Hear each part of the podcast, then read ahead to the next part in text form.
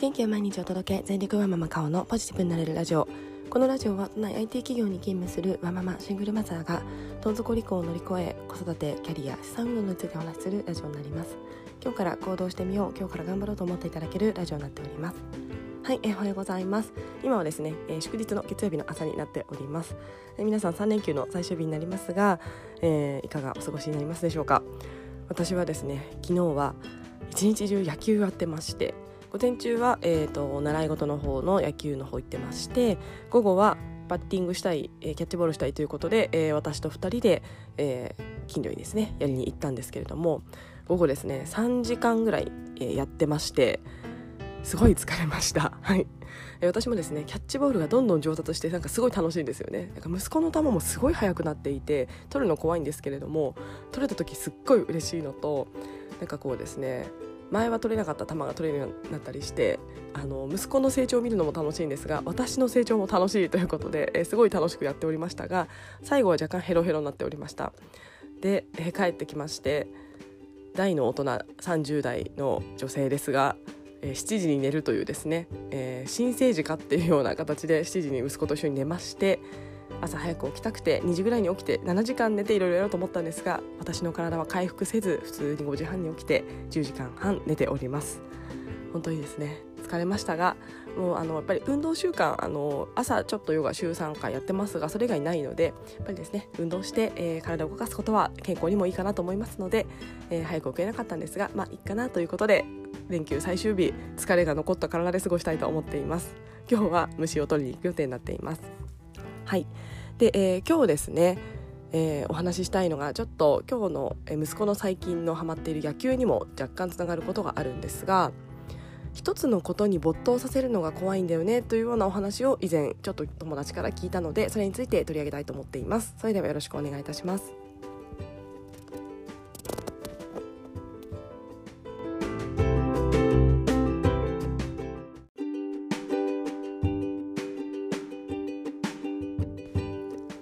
えー友達とですね私のこの虫育児について話してましてやっぱりそこまでこう虫に没頭をする息子ってすごいよねということでお話をあの褒めていただいたりしました、えーでそのお友達もですね言ってたんですがただやっぱりこう没頭させるのってちょっと怖いんだよね。うちの子ちっちゃくて電車がすごい好きなんだけども電車だけになっちゃうの怖いんだよねっていう話をしておりました。で、えー私ですねあなるほどなと思ったんですがこの没頭させるのが怖いっていう心理って皆さんもしかしたらお持ちなんじゃないかなと思っています。一つのことばっかりやるっていうのが、えーまちもちろんいい面もあるということを私は思っているので虫育児ということでこの没頭の素晴らしさっていうのをこの本にも書こうと思っています。えただやっぱりそればっかりになってしまう弊害っていうのを皆さんやっぱりちょっと考えたりとかあとは心の中でバランスが取れた子になってほしいっていう気持ちがどこかにもしかしたら皆さん持ってるのかななんて思っています。私は持っています。ちなみに。はい。で、えーおそらくなんですがこう自分がこうあってほしいっていうものに没頭していただきつつバランスが取れた子になってほしいなっていうのが親の理想像なのかななんて思っています。ちなみに私の理想像は正直はそれです。何かに没頭はしてるんだけれどもまあ他のこともいい感じにやってくれるみたいなのですね、えー子供にですね。押し付けるなよって思いますがまあ私の中では正直持っているなと思っています。で、えーやっぱりですね正直親って理想を掲げちゃうのでその気持ちっていうのはしょうがないかなと思っています。えでも私はそれでも子供が没頭しているものに集中させてあげる。えただ親としては、まあ、そればっかりっていうのも大事なんですがそれ以外のものも可能性の種を種を広げるためにちょっとずつで情報を提供してあげるっていうのが親としてはバランスがいいのかなと思っています。イメージ何か子供がハマってるなって思うものがあれば7割ぐらいはそれに、えー注力してあげて残りの3割ぐらいを他のものを散りばめてみるみたいなイメージかと思っています。えー私の過去の虫育児であればこの子は虫が好きなんだなと思いつつ、えー虫のことをですね博物館連れてったり公園に連れて行ったり、えーいろいろしている中で、えー宇宙の図鑑とか動物の図鑑とかを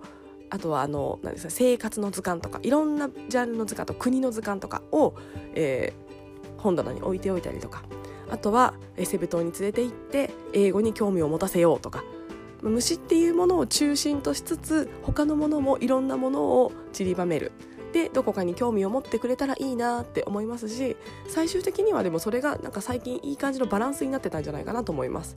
あとはそのですねバランスが何かっていう話にもなりますがやっぱりこうある程度お勉強みたいなところも気になるところだとは思っています。なのであれば好きな没頭しているものに絡めて、えー、そのお勉強要素っていうのも入れていけばいいんじゃないかと思っています。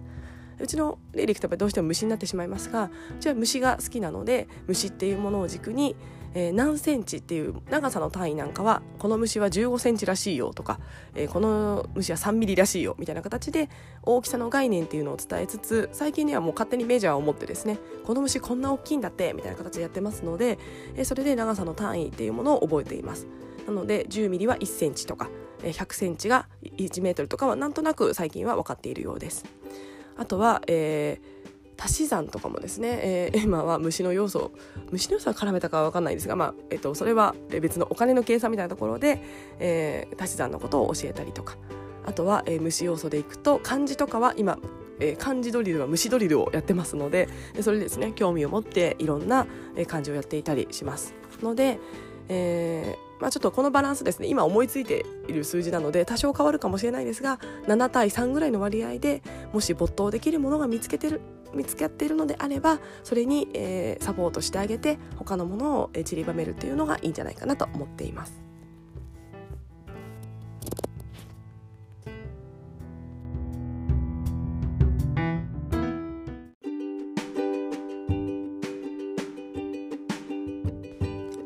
はい、えー、あとですね没頭させるとか子供がハマっているものって年齢によって変わっていくんじゃないかなと思っています、えー、我が家の虫博士の例でいきますと虫博士ですねえー、お話最近このラジオ毎日聞いてくださっている方は感じているかもしれないんですが最近野球が好きなんですね、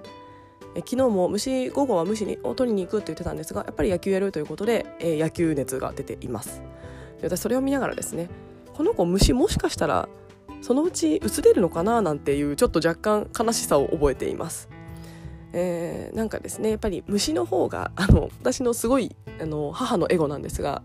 将来性があるんですよね。えー、昆虫食だったりとかあとは、えー、生態系の、えー、ことだったりとか、えー、いろんなことをですね考えるとあのビジネス的な目で見ちゃうんですけども絶対虫の方が将来性あると思っちゃいます。まあ、野球はですねプロ野球選手には多分なれないのでえー、まあそうやって決めつけるなよって思うかもしれないんですがやっぱりですね30代半ば現実見てますのでさすがになっていうのとちょっとあの茨の道すぎるなとかいろんなことを考えると個人的に虫の方が将来はいいと思っています。本当嫌な親なんですが思っちゃうんですよね、まあ、ただ最近はすごいハマってましてやっぱりですねこう成長感がすごいあると思うんですよね。どんどんどんどんできるようになってで周りの人がどんどん褒めてくれてもうすごいですね。なんか最近の没頭はすごいなと思っています。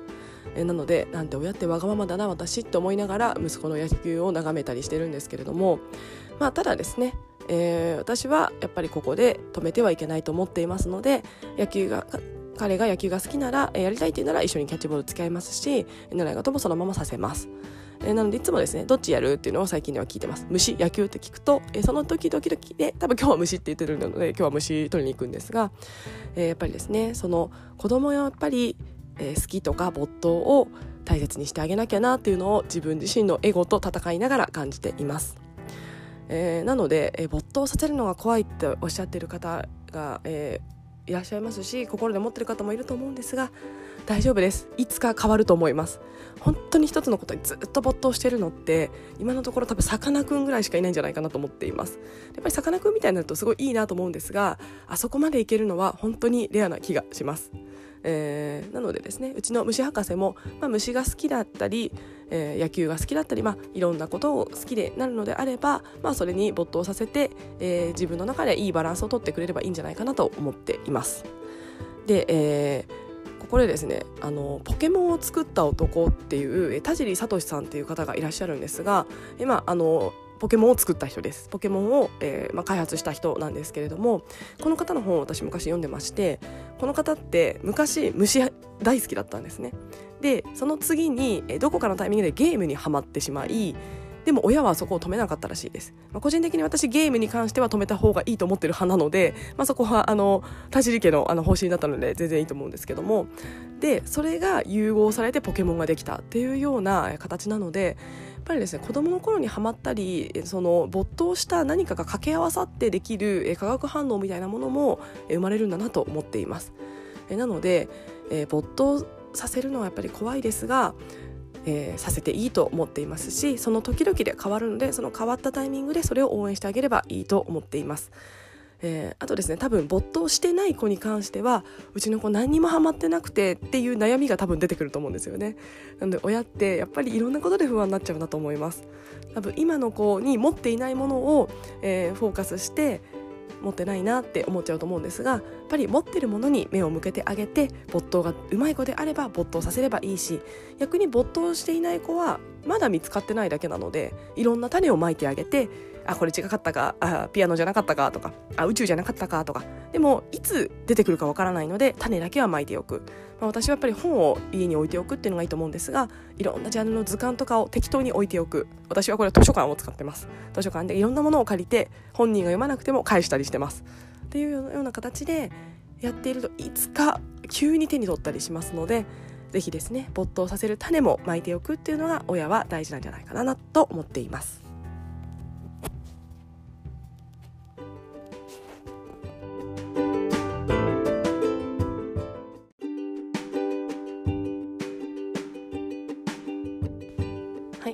から私の完全個人的な話になりますが、えー、野球に没頭している彼を見てですね、まあ、虫と野球両方没頭してくれたら別のスキルが、えー、際立つかなと思っています。ぱり虫っていうのは知識とかそういったものがどんどんどんどん、えー、司るものというか培われていくので、まあ、やっぱり頭頭脳みたいなところはすごいいいと思っています。で対してやっぱり男の子で体力もうちの子すごいありますし、えー、それなりに身体能力も高いんですよね、まあ、なのでそういった部分を発散させるっていう意味ではやっぱり野球なんかそういったスポーツをやらせてで、えー、そこで発散させるでかつですねこう自分のあのスキルがどんどん上がっていくとかえー、その知識ではないこう体を動かすことでのスキル向上みたいなところの喜びとかを感じたりとか。であとはですね、えー、私はどうしても母子家庭なのであの大人の男性がたくさんいるんですよね野球とか行くと。でいろんなお父さんにあのコーチ陣に褒めてもらっていて昨日。なんか一つなんかちょっといいキャッチができたら大人3人から褒められてるみたいな。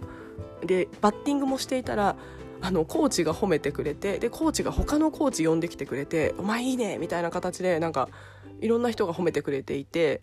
やっぱりですね大人のこう男性というあの要素が我が家ないのでやっぱりそういったところでこう褒めてもらえるとか、まあ、たまにでも怒られると思うんですけど、はい、ちゃんとやっていたら。で怒られるとかもやっぱり大事だなと思うので、まあ、虫は虫で私はあのすごく将来性もありますし彼の、えー、もうアイデンティティを確立したものになりますので大切にしつつ、まあ、もしですね野球にはまっていくのであればそれはそれでまたまた得れるものたくさんあると思いますので、えー、まあいい感じでそのバランスを、まあ、取れれば取ってやっていってほしいですしもうあの虫を忘れたら忘れたで、えー、私は虫育児の良さを伝えはしますが虫博士は残念ながら野球博士になりましたということで、えー、ただその集中力とか没頭力を持ってやっぱり野球に生きてるなっていうのはすごい感じますので、まあ、そういった部分を発信していけたらななんて思っています。まあ、ただ今のところおそらくですね両方やっていくんじゃないかな彼はと思っています。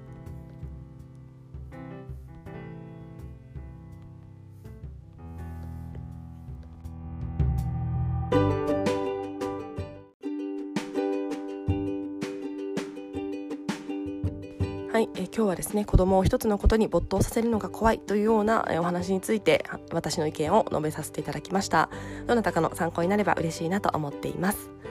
はい、えー、それでは今日はですね虫取り、えー、行きたいと思っております、えー、天気も良さそうなので、えー、気持ちいいかなと思いますので、えー、楽しみにしております、えー、皆さんも3連休の最後の方は、えー、楽しんでいただきつつお仕事の方は頑張っていただければと思っています。それでは今日も聞いてくださいましてありがとうございました。